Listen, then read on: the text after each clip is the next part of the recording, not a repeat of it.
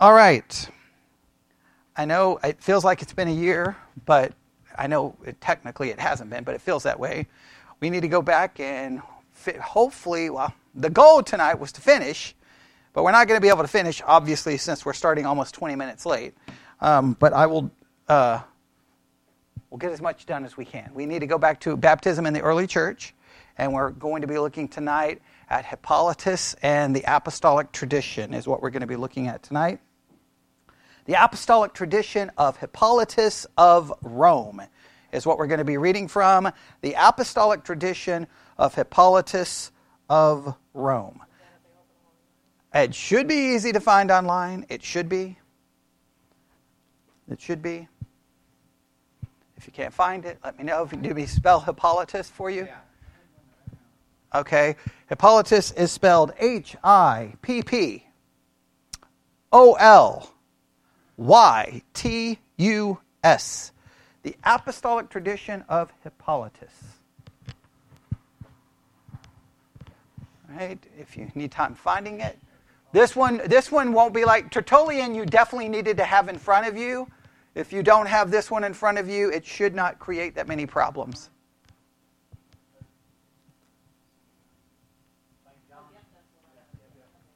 Okay. All right. Spell.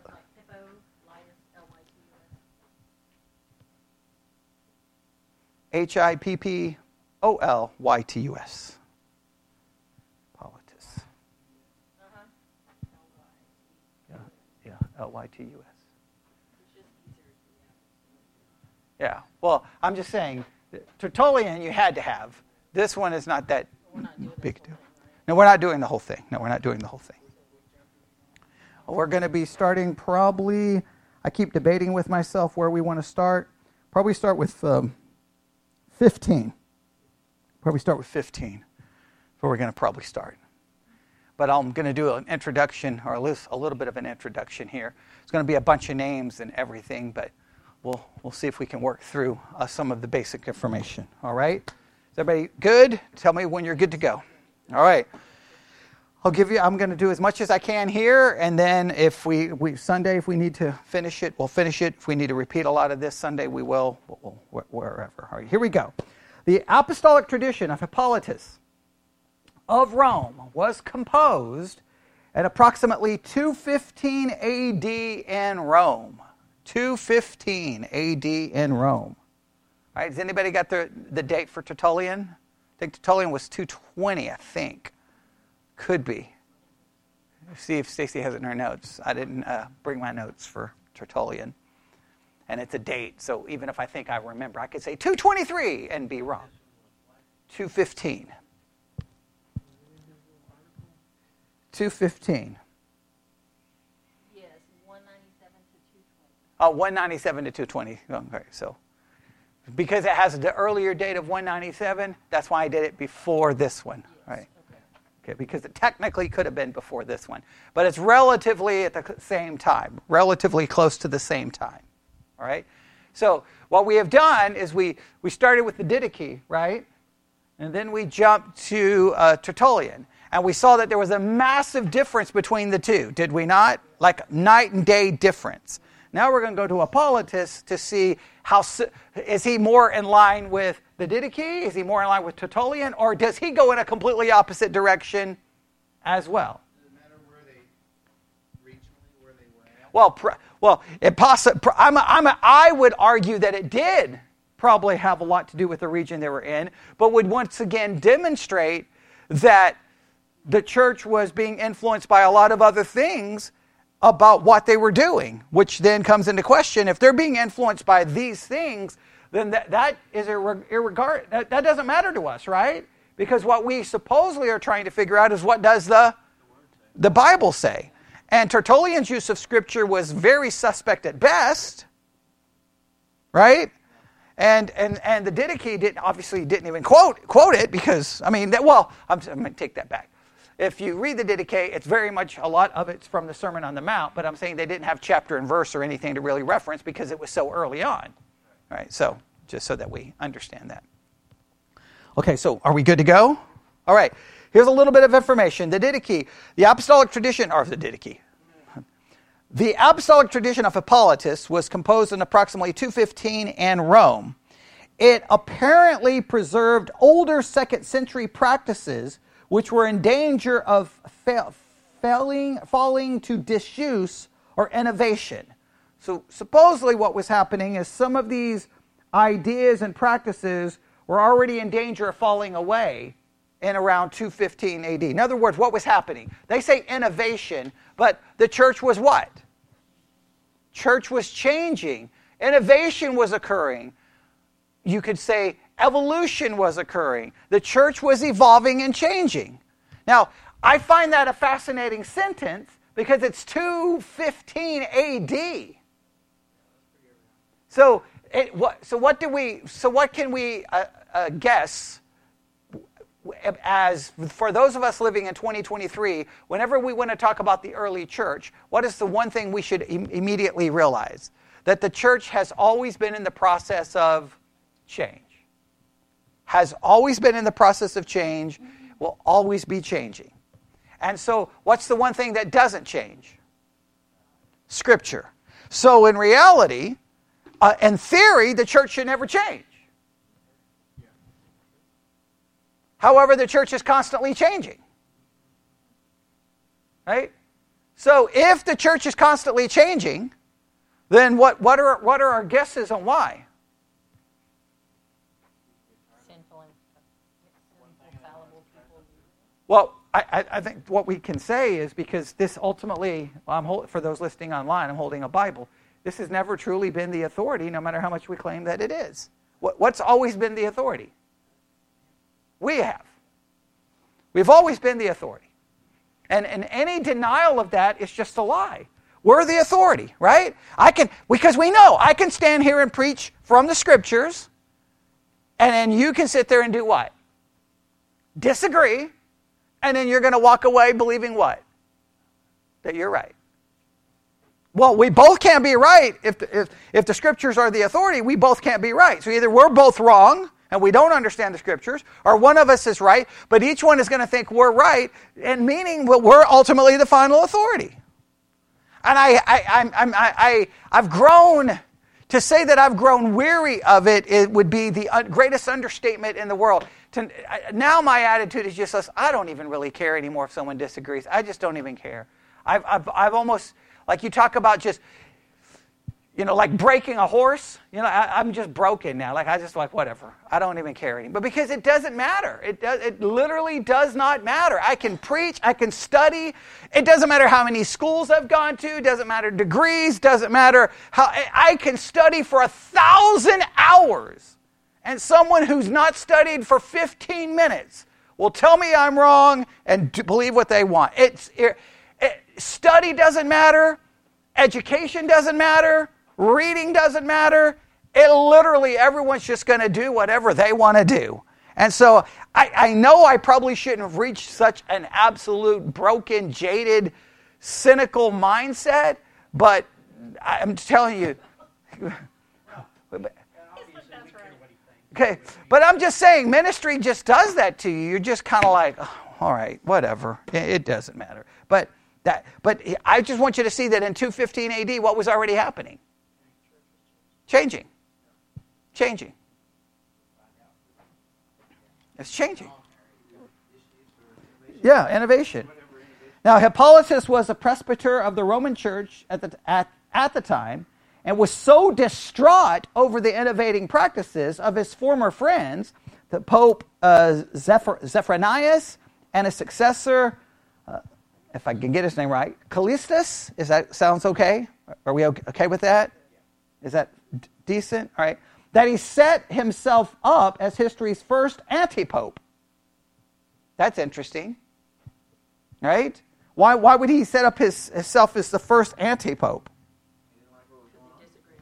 he, did, he, he disagreed what was going on. Don't you love that? Like in some ways, like in some ways, it's got to make us happy, right? Because it just shows that what's whenever somebody says something, oh, I don't know what's happening in 2023. It was going on in 250. And we're like, oh, Luther was the first one to stand.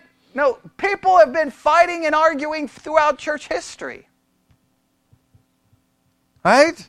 So, uh, right here, he continued in his role uh, uh, through uh, the rules of Callistus, successors, Urban, uh, we got the other names, and then, and, and then uh, both he and Pont, Ponta, Pontianus was exiled to Sardinia.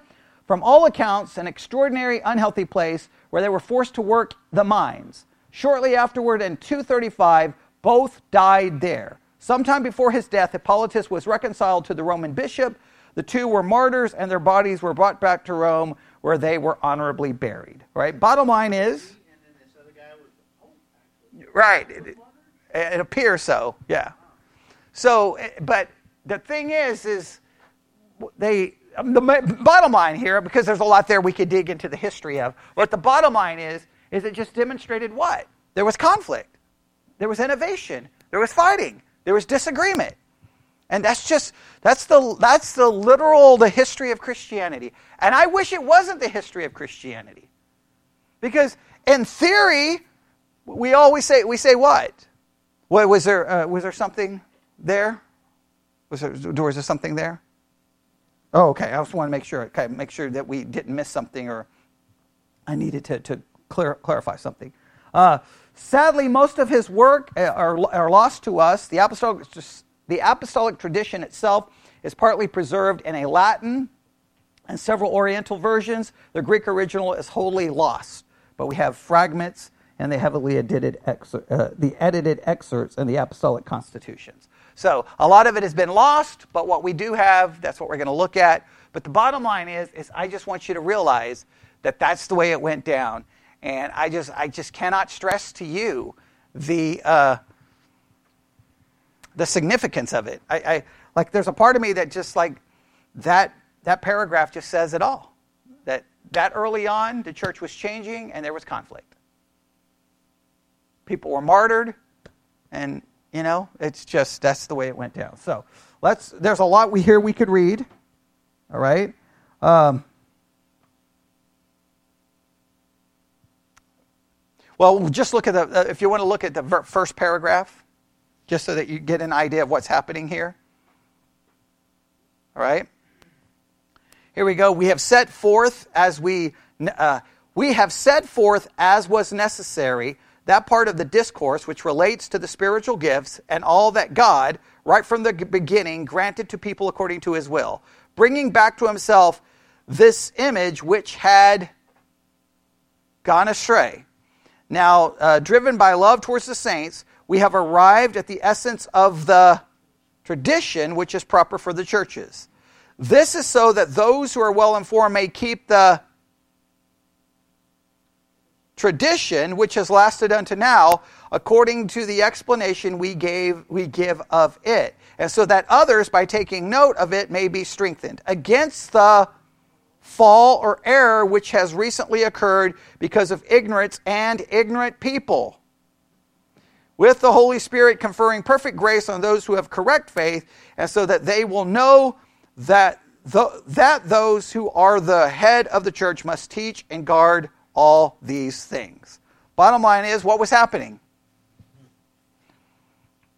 Things were changing. Things were falling away. And he can blame it on them being ignorant. He can blame on whatever. But the point was, the goal was, we got to protect this. We got to fix this. So demonstrating there was already problems underway. And that's just, it's just crazy that that's how it took place. All right? Now, um, there's much more here we could read. And I'm sorry I'm going through some of this quickly because um, I'm just I'm trying to get to where we go. But I said we were going to start where?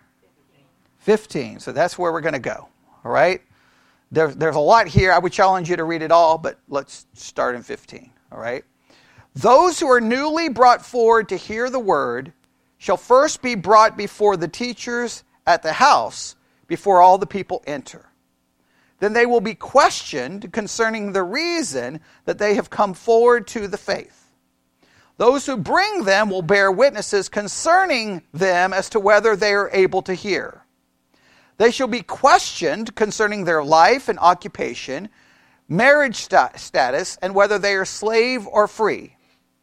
if they are slaves and of any of the faithful, and if their masters permit them, they may hear the word.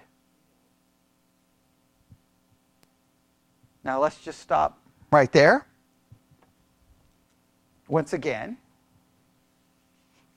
this is so important for us to realize and see is that when everybody talks about the early church, the early church, the early church, the early church, the early church, the early church, just whenever you start digging into the early church, you get confronted with things that you sometimes are like, what in the world was going on? Right? They definitely had slaves, but not only did they have slaves, the, the owner was given the, the, the power to determine if the person was able to hear the word of God or not. That is some pretty seriously messed up stuff. not only sad, it's kind of messed up. But once again, it demonstrates. So I, find it interesting that so that the early church seemed to have a constant respect of authority structure, did they not? Right? About respecting the authority of government and even respecting the authority of a slave owner. And the modern church, it's weird that the modern church, in many cases, we, we don't like that. Like we will only respect the authority that we want to agree, that we agree with. And the minute we don't agree with it, what we will, what will we do? Rebel. we rebel and do what we want. Right? Um, that that's crazy right there. If their masters do not bear witness uh, that they are good, let them be rejected. So the master gets to determine everything here.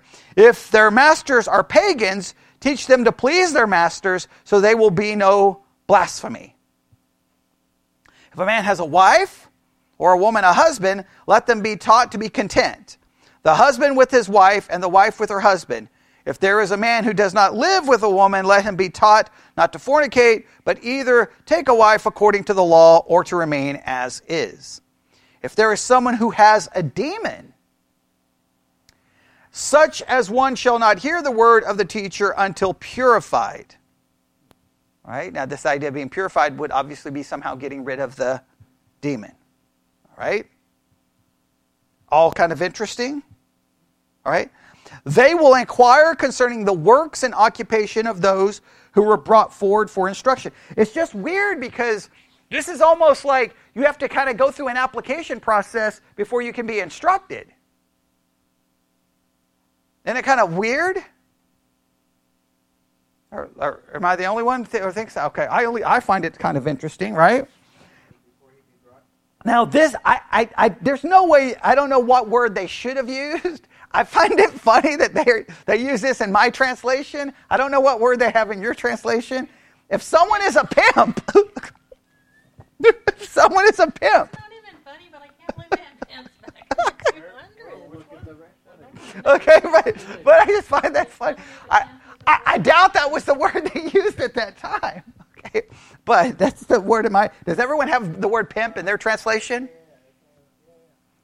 I don't know. Does anybody else find that funny? Okay, I find that funny. If someone is a pimp or supports prostitutes, he shall cease or he shall be rejected. If someone is a sculptor or a painter, let him be taught not to make idols. Wow could make sculpture or, or paint. Now, again, I just I find it why, why I love this stuff for this reason because again, if you get into an argument about the early church, well, the early church believed in baptism. Well, the early church believed there was an application process in order to be taught. So, like, well, we, we don't have to agree with them on that. Well, then why do I have to agree with them on baptism? I, I just, it just, I just get so irritated when people want to argue with me about church history because it's like, just go read it. And you know how much of it we would be doing what with? Not, going to do that, not going to do that. And then people will say, well, they're only authoritative when they agree with Scripture. They're only authoritative when they agree with you. All right, let's just be honest, okay? So, just, this is just crazy. Does that, is this not crazy? All right. If someone is an actor or does show in the theater either he shall cease or he shall be rejected. Can't be in the theater. Okay? Can't, can't go to the. So this would, I mean, once again, if we took the early church, you wouldn't even be watching movies or in TV, and you wouldn't be going to a play, and you wouldn't be going to a movie theater, and you wouldn't probably be even reading a novel. Well, let's let's see what they say. Um, if someone teaches children worldly knowledge, it is good that he ceases. Now, what, what does it mean, worldly knowledge? Like you can't teach them, like, can't, can't teach them anything other than spiritual things? Okay. Um, but if he has no other trade, let him be permitted. So, but if he doesn't have another job, then okay, he can go ahead and teach. Like, you see how subjective it is? It is kind of. I, I don't know. Okay. And, and, the next one is uh, someone, I guess, who a charioteer, a charioteer, a charioteer. There we go. Likewise, are the one who takes part in in the games or the one who goes to the games, he shall cease or shall be rejected. So you can't be sports, can't be doing sports. Charioteer, I'm assuming, is racing chariots, right? Okay. So uh, if someone is a gladiator or one who teaches those among the gladiators how to fight, or a hunter who is in the wild beast shows in the arena, or a public official who is concerned with gladiator shows, either he shall cease or he shall be rejected. You can tell this is in Rome, though. Yeah, yeah, you can tell this is in Rome. Yeah, you can t- definitely tell it's in Rome, right? Um, um, yes, very specific. If someone is a priest of idols or an attendant of idols, he shall cease or he shall be rejected. A military man and authority must not execute men. If he is ordered, he must not carry it out, nor must or, or nor must he take military oath. If he refuses, he shall be rejected. So can't take an oath in the military. Well, then you wouldn't even be able to join the military, right? Because we. That's interesting because if you're like, uh, that's what I'm trying to say is like the statute Yeah. Now you couldn't execute anyone. Yeah, you couldn't execute anyone. Couldn't. Well, remember the early church was very pacifistic, right? It's the American church who was like, you know. Okay. Okay. But, uh, but, uh, but, and then until the, uh, until the Roman, until you had the merger of church and state, then you definitely had a more military come because now, but it was not that the, it, the, see, the whole merging of church and state was such an odd thing because the church could be militant, but it wasn't really the church. It was the state. But you merged the two. So the church could, in a sense, still say that their hands were clean because it was really the, the state's military that would be carrying out whatever. It was kind of a weird thing. Like, well, the civil authorities put him to death, not the church. But the church is the one who declared that what he did was worthy of death, death because it was a heresy. It's a really weird game that was played, but um, yeah, you, you, you, military service would not probably work and be in the church then. So they put it this way: they wouldn't have been having uh, we support our troop services. okay, they, they wouldn't have been doing that. People would have been coming to church in their uniform, and, and everyone would stand up and applaud. If you're if you're here today and you're in the military, everyone. Yeah, you've seen churches do that. None of that would have been happening at, at that time. All right. Um, if someone is a military governor or the ruler of a city who wears the purple, he shall cease or he shall be rejected. The catechumen or faithful who want to become a soldier is to be rejected, for he has despised God. A catechumen is someone trying to go through catechesis, and if he wants to become a soldier, gone. And again, people go, but the early church said this about uh, infant baptism. Well, yeah, well, well, how about the rest of the things? Well, that doesn't count. That doesn't count. Again, it's so selective, but what's going on here? The prostitute, the wanton man, the one who castrates himself, or the one who does that which uh, may not be mentioned are to be rejected, for they are impure. So, I mean, it's almost like if you do certain things, you're just done, I guess. I, I don't know. Like, do you get a second chance here? It, it seems very dogmatic, does it not? A magus shall not even be brought forward for consideration. Do we know what a magus is? Oh, it's a magician. Thank you. All right. A magician shall not even be brought forward uh, for consideration. I was looking to see if I had a footnote, uh, but okay, good. So.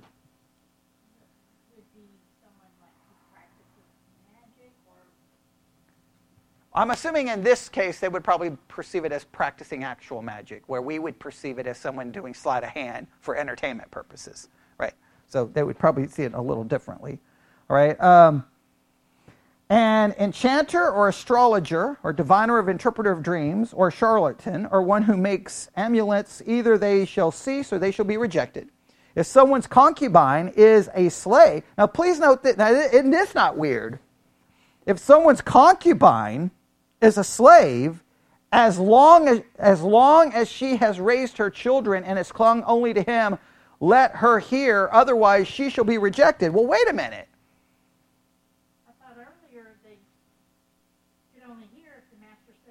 No, but no, but that, what I'm missing is wait a minute, wait a minute.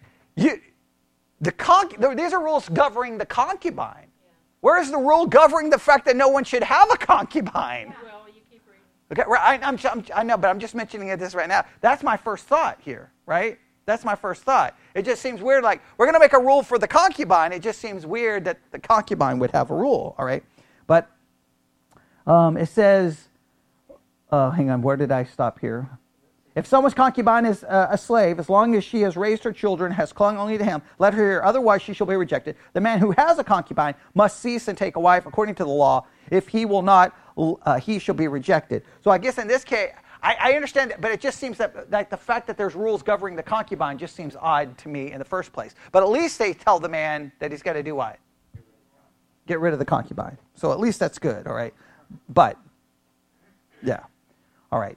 So we have all of that kind of straight. Basically, what do we take away from all of that?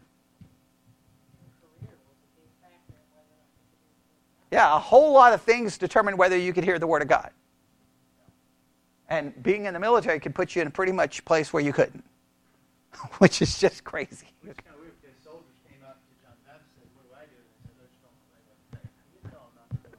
Right, right, yeah. Well, I mean, you could go through a lot of this. Where would you even get this from Scripture? Where would you get like who can hear, who can't hear? Like there would be none of that, right? I mean, like uh, what? So once again, what did we realize? Two fifteen. There's all these ideas and concepts coming into the church that you're like, what? What happened? Yeah, where did that come from? And it's always been that way. It's always been that way. It's always been that way. Well, I, well, I know, but. Because, I mean, all through the New Testament, it's like you go tell everybody, anybody that'll listen, you get the word everybody, and right. all of a sudden, like at 200, they're like, no, you got to go through this person's life and see if they're worthy. Yeah, there's an application process. I know. I, we need to talk about your career. We, oh wait, are you a are you a concubine? Okay, well, okay, now wait, wait. Well, what? what? right, right. what, what is, and, that, and doesn't it get kind of subjective in some of that? Like you, are a concubine. Well, I mean, it's okay as long as you stay with that one man and raise. What? what how does that work? What, why wouldn't? And I guess ultimately, like my mind was thinking, well, wait a minute. What about the man with the concubine? I know the next one talks about that, but it's funny that he doesn't tell the concubine to leave that man. Isn't that weird? Hey, you as long as you're with that one man, you're okay. Well, wait a minute. Why wouldn't she have to leave? Isn't that weird? It's like, well, we can't mess up the, the concubine business too much. I guess I don't know. Uh, it, it, there's just. She might not have actually done anything really wrong, as far as you know. She might not have had a choice. Well, true. Well, oh, absolutely true. Right. True. True. True. Right. True. But she'd still be involved in an adulterous relationship from a theological perspective, right? But of course, it's taking into consideration that she may have been taken or may not have a choice in the matter. But it's just, uh, it's just once you get, you get into all of this, it gets odd, right? Yeah, but the slave as well. I mean, the whole thing is just crazy. The whole thing is just crazy. All right. But the next one, all right? Catechumens will hear the word for how many years? Three years. Yet if someone is earnest and preserves well in the matter, it is not the time that is judged, but the conduct. All right? Now you got to, so we have in 215 the idea of catechumens, We have seeming a process. This almost sounds like a process, almost like kind of the Catholic Church's process of you having to go through, in a sense, kind of the adult confirmation process before you can be baptized, which I think is three years. Um, I, I, don't have my catechism in front of me, uh, but Oh, yeah, yeah. Popes are already mentioned and everything. Right, right. Which, once again, when people are like, well, the early church didn't have popes in the. 215, you already popes mentioned. Right, yeah, exactly. You have bishops, you have all these things mentioned. Right.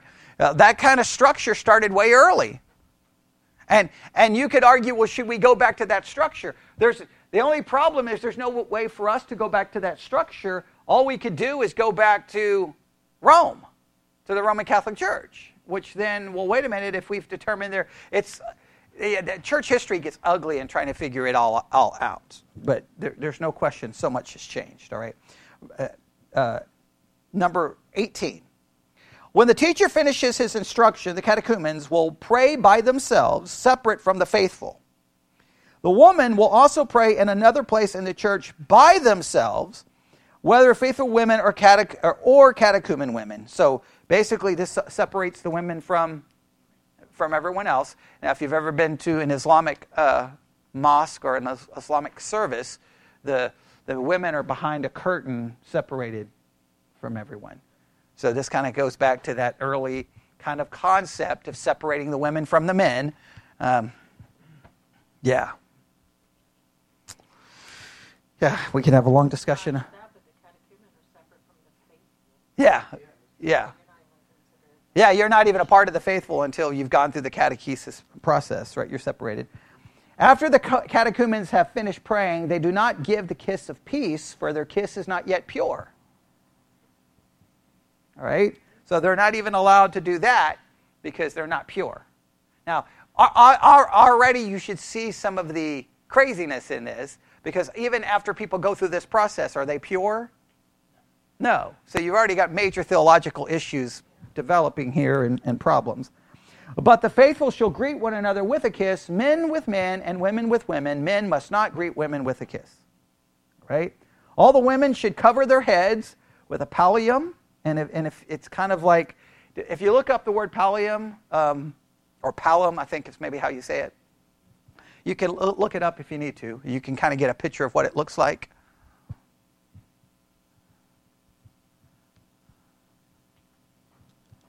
if you want to look it up so you can see.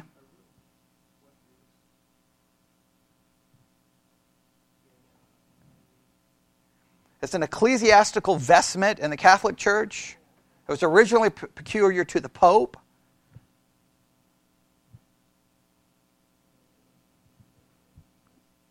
Okay, everybody see it? It's a woollen vestment. Typically, it's sometimes conferred by the Pope on an archbishop consisting of a narrow circular band placed around the shoulders with a short thing hanging from, uh, from uh, front and back.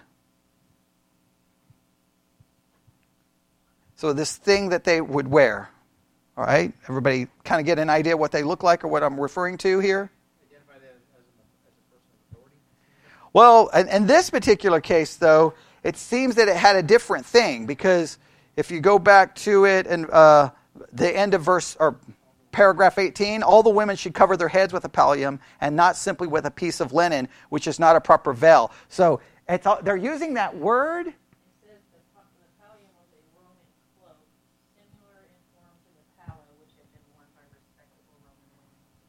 Right. So it was some kind of covering for the women. I think it turned into.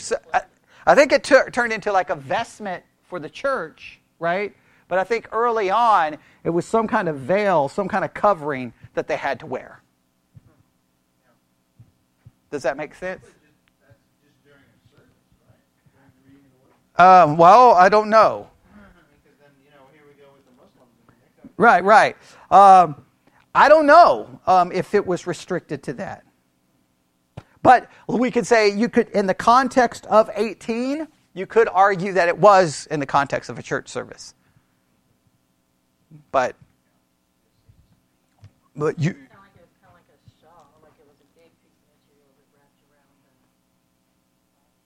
Okay. All right, not the head? I guess it depends on which definition we look up. this- it- Yes, because this one is like a, like a collar, Okay? so it just depends on what what, look. But if something obviously to to d- distinguish them, modesty for sake, set apart, all, all the things. But here says all all the women should cover their heads with a, a pallium. So this says the head's covered. Yeah, I'm, this is what I'm thinking, Right. It's like a shawl thing that you wrap around your body, and when they go. Oh, that would make sense. Not just a. It could be like something. just a linen cloth. It could Right. Got you. It could be like something that you have wear around you, like, and then when you come into the church, you pull it up over your head. Oh, you know, so that would make possible sense. Then it would fit for the church service. All right, that would kind of fit there perfectly. That makes sense. All right, number uh, 19. After the prayer, the teacher shall lay hands upon the catechumens, pray and dismiss them, whether such as one of the lay people or the clergy let, let him do so. If any catechumens uh, are apprehended because of the name of the Lord, let them not be double hearted because of martyrdom. If they may suffer violence and be executed with their sins not removed, they will be justified, for they have received baptism in their own blood. All right, so a couple of couple of, uh, of things that should make you a little nervous here. All right, one, it seems to seem to indicate this is catechumens, right?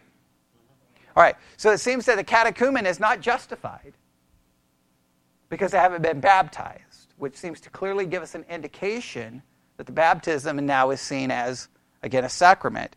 But you can be okay if you die, if you're martyred, because now your blood serves as your baptism.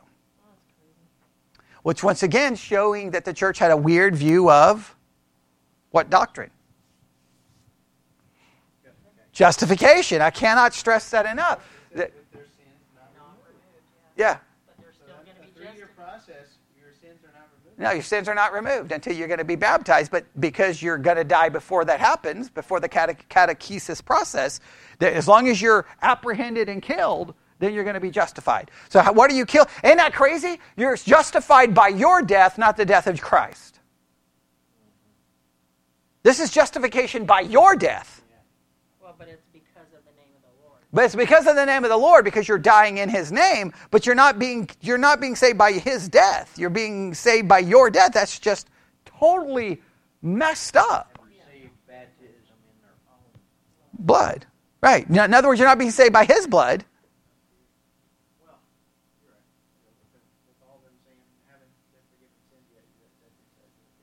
Yeah, yeah. It clearly tells us where they're going, right? Clearly tells us where they're going. Why hadn't their sins been forgiven? They haven't been baptized. But guess what? You shed your blood. There's your baptism. So, it, it, it's yeah. I guess. I guess your blood is sufficient to cleanse you of all your sin. So by that logic, why don't I just go home, cut myself open, and pour my blood all over me, and then I'll be good to go, right? As long as like like like that should should that not work? Okay. Oh, because I, but because I'm not being martyred. Yeah, it just. But I'm just saying, it's just a weird, arbitrary rule that oh, you can go to heaven as long as you're being martyred. Uh, That's, just But if they die any other way during those three years, they're just up the creek, I guess. yeah. Unless you, you know, unless you get killed at, Yeah, I guess. Yeah, possibly, yeah. Okay, now uh, 20. Oh, man, we're going to run out of time. All right. When they are chosen, who are to receive baptism, let their lives be examined. Now, what, isn't that interesting? When they are chosen, who are to receive baptism? Now, I guess you have to go through this process, and then they get to determine if you, they choose you to receive baptism, if you're good enough. Their lives be examined, whether they have lived honorably while catechumens, while they honored the widows, whether they visited the sick, whether they've done every good work. If those who bring them forward bear witness for them, they have done so, then let them hear the gospel. You don't even get to hear the gospel until you have proven how good you are. Also, it's interesting, you got to prove how good you are even to get baptism.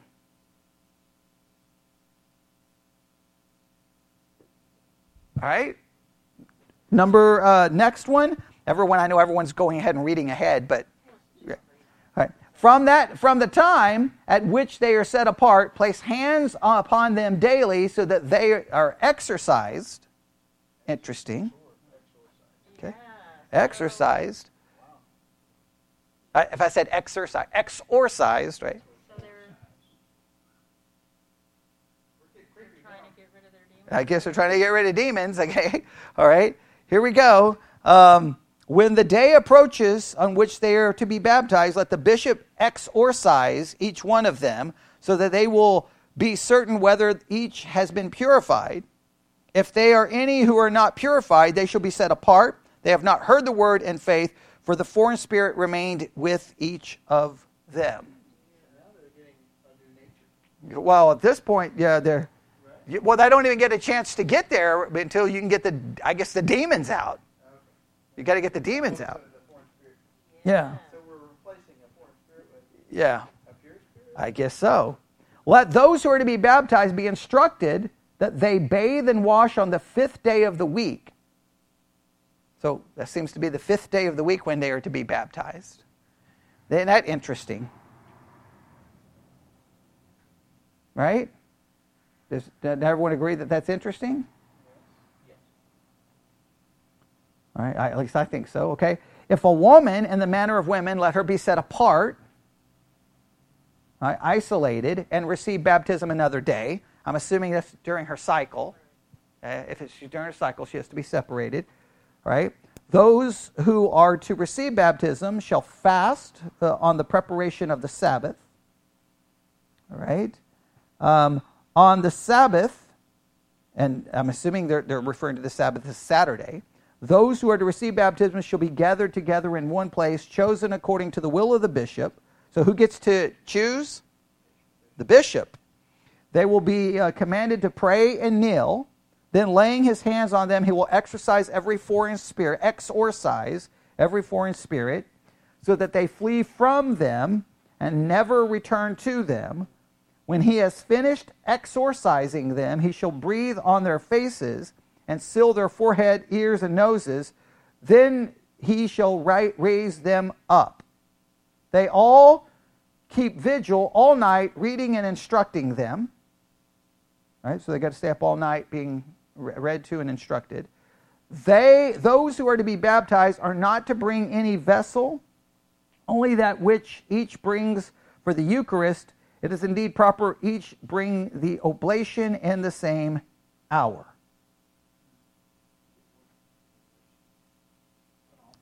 Yeah, I believe it's an offering. Okay. All right. Um, oh, man. Bring for the Eucharist, meaning they receive the Eucharist in this? Uh, they're bringing. They're not to bring any vessel, only that which each brings for the Eucharist. So they must bring some kind of vessel for the Eucharist itself. I guess. I don't know exactly what they're going to do with it.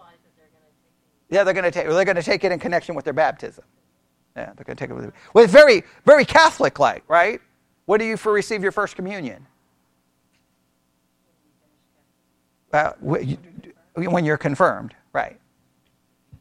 Yeah, yeah. Whenever confirmation is over, right? So, um, and here they're, they're going to be baptized after their instruction, which again hasn't said anything about infant. All of this, all of this is negated. What infant baptism so far? It's negated infant baptism. They're going to be instructed. You got to be got to go through all that. Watch, then they're going to come around, and I guess they're going to probably make an exception. All of that we'll have to see, but we're we're out of time. So, we're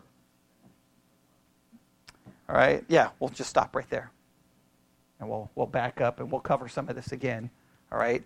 So, all right. So, what can we take from this? All right. You can stop reading. So, what can we what can we take from this? Okay. Catechism, catechesis in the Catholic Church is one year. Thought there was a three-year plan, but maybe maybe it's only one year. Maybe it's one year. But they baptize on Easter. Okay, they baptize on Easter. Yeah. Right. Okay. Yeah. Let me um. Hang on. Let me see something. Confirmation may be a year. Hang on. Let me. Give me. I, I'm going to verify something. I don't want to give wrong information live on the air. So, all right.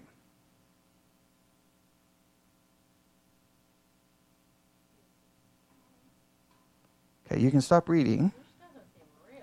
Doesn't- They, they have to get naked before they get baptized? Yes. Great. I'm sorry. I'm pretty sure I would just never do that. Uh-huh. Right. Well, again, it's just it's just funny when people are like, you know, the early church, the early church. Well, then take off all your clothes when you get baptized. Okay. All right. Um, the U.S. Uh, the U.S. statute for the RCIA calls for at least 12 month period between the acceptance into the order of the catechumens and the celebration of baptism. So at, at least one year and I'm looking at all the, the rules here. Um, but yeah. So at least a year.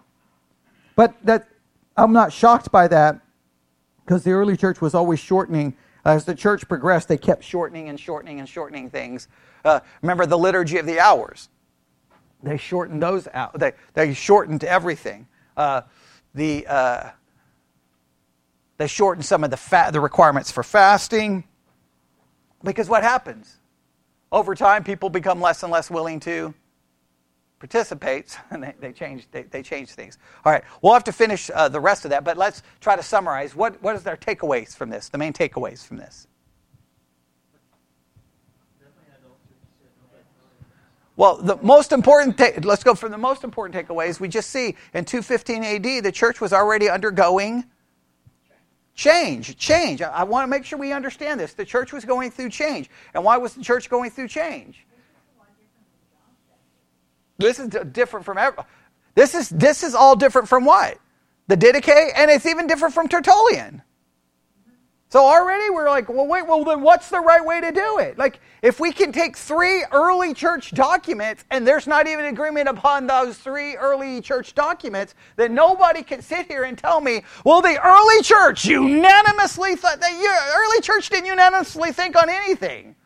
All right, because there was always disagreements on everything. But what I wanted you to see from this, and this is what I'm really trying to emphasize tonight, is that the early church was already going through change. And the church has gone through change from all the way from the 33 AD until 2023. And why the church goes through change, and even though nobody wants to admit this, the scriptures are rarely the authority, no matter how much we want to pretend that it is. Everyone can say all day, this is the authority, this is the authority. Everyone's going to do what they want to do. And if they don't like what's going on, they're going to go start another church or go to another church, leave the church. It's just, it's maddening, right? And, and, and I, I hate that I'm so just utterly frustrated with the whole thing, but at some point you're just like, whatever, whatever. It doesn't, doesn't even matter anymore. It just, it's just so irritating. Because you would think if this is the one source, that we could all go what? Okay, well, I mean, uh, when you're going to start de- developing an entire doctrine with baptism, the Bible doesn't give us a lot, does it? But they turn it into this now elaborate three year process of got to be first you've got to be interviewed before you can even start the process. Then it's three years you got to get a demon somehow cast out of you. Okay okay. And then you get then you're going to be examined i guess at the end of the three years to see if you did the right things during the three year. You're going to be examined before you, and then all of this when I mean, in Scripture, it's like, hey, you believe, you are baptized.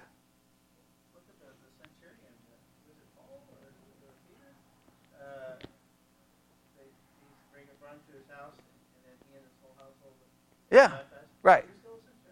Right. Oh, well, well, I mean, we, we can get into a, a lot of the issues here, but the point is, is it's so different from this. So different from the Bible. So, and, and it's just, and so when people say the early church, well, they believe this about infant baptism. They believed a lot of other crazy stuff about baptism. So, why is it that you throw out all the other stuff and tell me that I should follow the early church because they believe in infant baptism? Where I could argue, well, they also believe you should take off all your clothes. They also believed that there was a, a, an application process before you could even hear the word, then a three year process to be taught, then demons have to be basically cast out of you, then you have to have your life examined again before you can even get baptized. Oh, and by the way, if you happen to be martyred, you just go to heaven automatically because you've been baptized in your blood. Well, well no, all of that's ridiculous. Well, it's from the same people who told me I should baptize a baby. Okay, so, well, what are you talking about? So I, it's, I just want, that's what, remember, that was the whole goal of this series, is to try to demonstrate that because I did not like the way I, that when I got hijacked that day and, and, and basically ambushed that it was all like, I'm an idiot because I reject the early church's teaching on infant baptism. And it just ticked me off because I'm like, well, what about all the other stuff? Well, I mean, if it doesn't agree with Scripture, we don't have to go along with it. Oh, imagine that. You get to be the one to determine what does and doesn't go with Scripture. Because if we go back to them, they would probably say, it agrees with Scripture, okay? Even if it's not even there. Which, right. I mean, I mean, you can just see how crazy it is. All right. So that that's the first thing I want uh, to take away. The second thing I want you to, to take away from it is just to see how wildly different three historical sources are. Right? The first one, I just want you to realize the disagreement shows you what the authority was. And the second, I just want you to see how wildly different that it was. So that we have to be willing to acknowledge that because I don't want anyone to ever be able to put you in some corner and say, well, you just don't know church history. You know church history, and what have you seen? It's crazy that this, this is even the situation. And then, uh, but from their belief on baptism, it sounds like for us, what would be required is someone would have to first be uh, take an application before they could even hear the word. Then, once they hear the word and they enter into becoming a catechumen, then they have to go through a three year process. At the end of the three year process, they have to be interviewed again to determine how well they did. And then, I guess, possibly, we can finally get to baptism. Oh yeah, you got yeah, yeah, you got to have yeah. Get, yeah, yeah, you have to go through all of this before I guess you could actually. So it sounds like that before you really heard the gospel, what you have to do is be taught all the things you're supposed to do. Very law based. Because you're right, it seems to imply that you had to do this before you could even hear the gospel. You, you clearly could, aren't, did, wasn't viewed as justified until the process was over. You weren't even part of the faithful. You were impure. Well, I, well, if you're a catechumen, you could come in, but you were impure. You couldn't greet people with a holy kiss, and yeah, you were impure. You're not justified. You're lost. You have to go through a process in order to hear the gospel so that you can become saved. Like that is so radically different. That's how they, and it demonstrates that the way the early church thought about justification and so many things is so radically different than the way we think. All right, we'll have to stop right there, and then Sunday we'll finish this. All right, Lord God, we come before you this evening. Lord, I wish uh, we could all say, sitting in this room, and all the people listening online, that your word is our authority. We have to acknowledge so many times we place ourselves as the authority and ask you to forgive us for every time we have done so. Lord, it is sometimes disturbing to see all the changes and never ending disagreements that has arisen in church history. Lord, just help us just realize how fallible all people have been in every generation, including ourselves, and that we find that it humbles us to some level and makes us more determined to try to listen to what your word says instead of listening to what we want. We ask this in Jesus' name. And God's people said,